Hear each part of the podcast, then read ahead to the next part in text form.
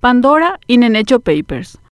Masivo. Así fue el aluvión informativo que mantuvo ocupado al periodismo en la primera semana de octubre con los Pandora Papers y Nenecho Papers. En este contexto, cabe puntualizar que sacar a la luz pública lo que algunos no quieren que se sepa va más allá de la espectacularidad y el efectismo mediático. Es irrebatiblemente la esencia del periodismo y su rol de contrapoder. Para ejercer esa especie de contraloría, de ser la voz de quienes no la tienen, se cuentan con herramientas legales, como el artículo 28 de la Constitución Nacional, que dice, se reconoce el derecho de las personas a recibir información veraz, responsable y ecuánime. Las fuentes públicas de información son libres para todos reglamentado mediante la Ley 5282-14 de libre acceso ciudadano a la información pública y transparencia gubernamental.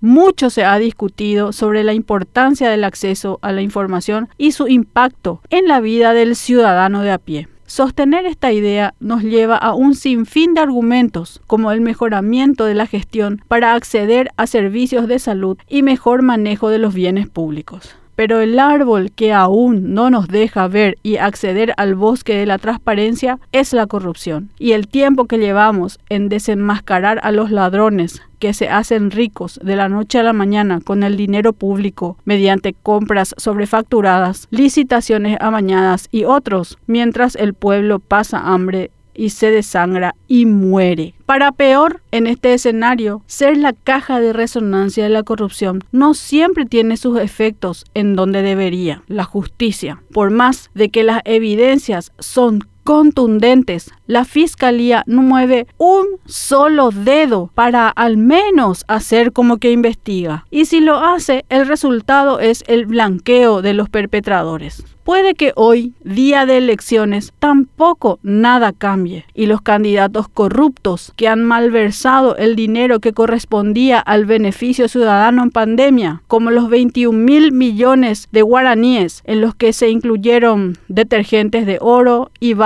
de oro y otros sobre la muerte de 16 mil paraguayos, los que están procesados en central y el interior del país y los que cometieron otros crímenes que tengan votos que les concederá otro periodo de oxígeno para seguir haciendo lo que hacen. Pero puede que ocurra el milagro y la balanza pese al lado correcto. Hoy, cuando vayas a votar, recordá a los muertos que se pudieron haber salvado si no se robara tanto. Hoy recordá que ejercer tu derecho a saber te dará una mejor perspectiva cuando hagas el uso de tu derecho a votar.